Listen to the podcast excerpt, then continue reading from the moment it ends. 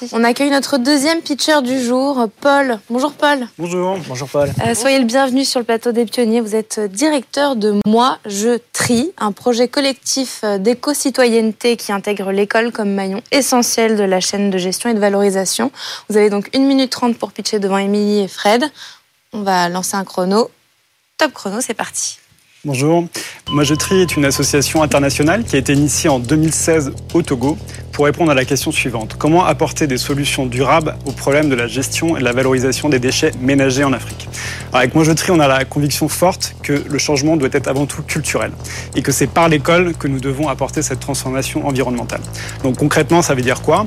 Nous mettons en place des programmes de sensibilisation dans les écoles. Nous impliquons les enfants dans des programmes de tri à la source, de valorisation de biodéchets par exemple. Une fois sensibilisés, euh, ce sont en fait les enfants qui ont la mission d'aller euh, expliquer à leurs parents, porter le, changement dans les familles et dans les communautés, et avec un argument qui est de dire nous valorisons les déchets et euh, la valeur économique créée vient financer des projets sociaux dans les écoles.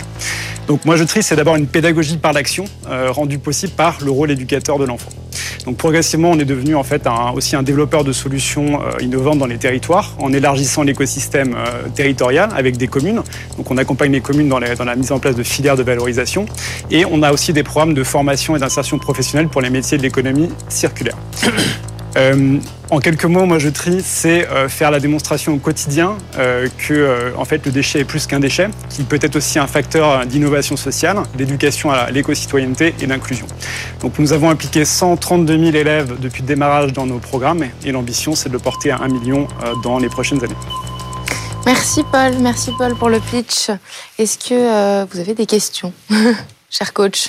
Ouais, alors moi je trouve ça euh, formidable. Euh, au niveau euh, justement, en plus il y, a une, forme d'inversion de, pédagogie, puisque de ce que j'ai compris, ce sont les enfants qui ramènent les nouvelles méthodes aussi dans le foyer.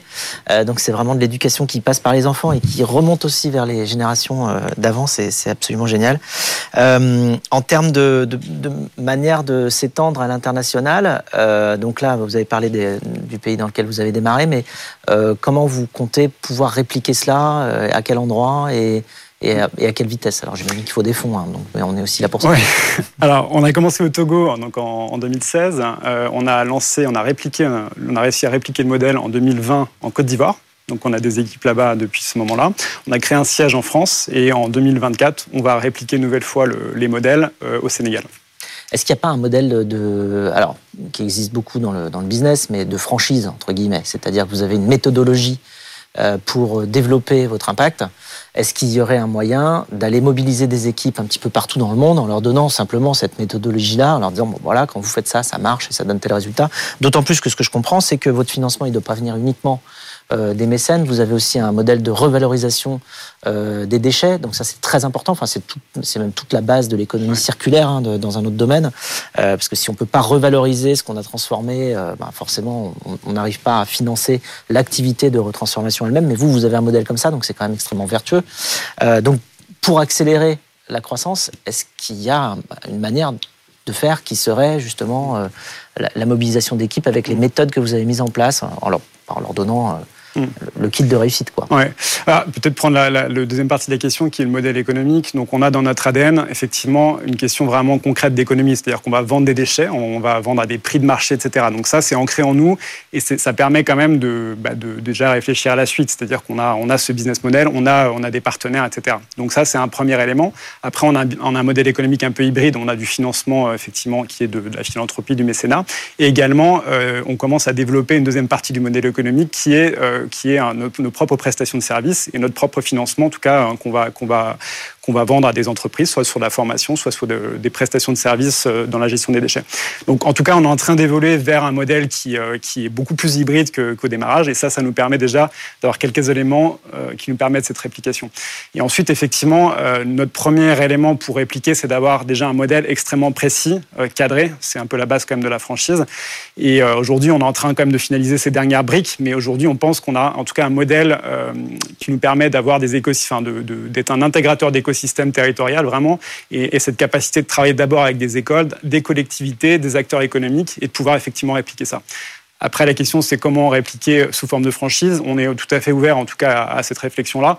L'important, c'est de garder, en tout cas, cette qualité, cette intégrité dans... qui fait la singularité de Moi Je Trie. Vous êtes combien Alors, aujourd'hui, on est 35. Au Togo, donc à Lomé et dans quelques villes secondaires, à Abidjan, et on, va commencer, on, est en train de commencer actuellement au Sénégal. Et puis on a aussi euh, plusieurs coopératives qui sont directement affiliées à Moi. On a une vingtaine de personnes, donc au total on est à peu près 55 personnes qui sont euh, financés euh, en termes de création d'emplois euh, par Moi Je Trie. Et alors pourquoi vous avez commencé par le Togo en particulier?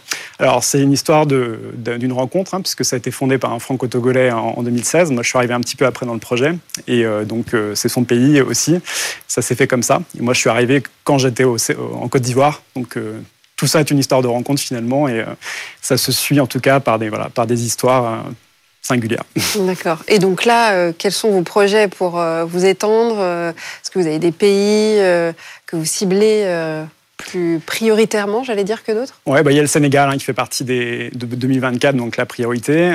ensuite, c'est effectivement l'Afrique de l'Ouest et l'Afrique centrale pour la suite, mais on va avoir encore un petit peu de temps. Et puis, nous, on se positionne sur l'Afrique subsaharienne de manière générale le but, c'est qu'on trouve aussi cet équilibre, ne pas se brûler les ailes, hein, parce que c'est beaucoup. Enfin, on a parlé de sensibilisation, etc., mais en fait, c'est une vraie logistique derrière. On, était en train de calculer euh, depuis le démarrage, c'est 10 000 collectes dans les écoles qui ont été faites, 1200 sensibilisations. Donc, euh, voilà, il faut aussi euh, comprendre qu'on a toute une voilà des, des logistiques opérationnelles. On a des centres de tri, on, on fait de la formation d'insertion dans des centres de tri dans les communes. Donc, on a une capacité de déploiement, en tout cas, qu'il faut en tout cas maîtriser en termes d'opération. Donc donc voilà pour les, prochaines échéances. Et puis il y a aussi une question de diversification de nos, projets. Donc on a beaucoup parlé des écoles.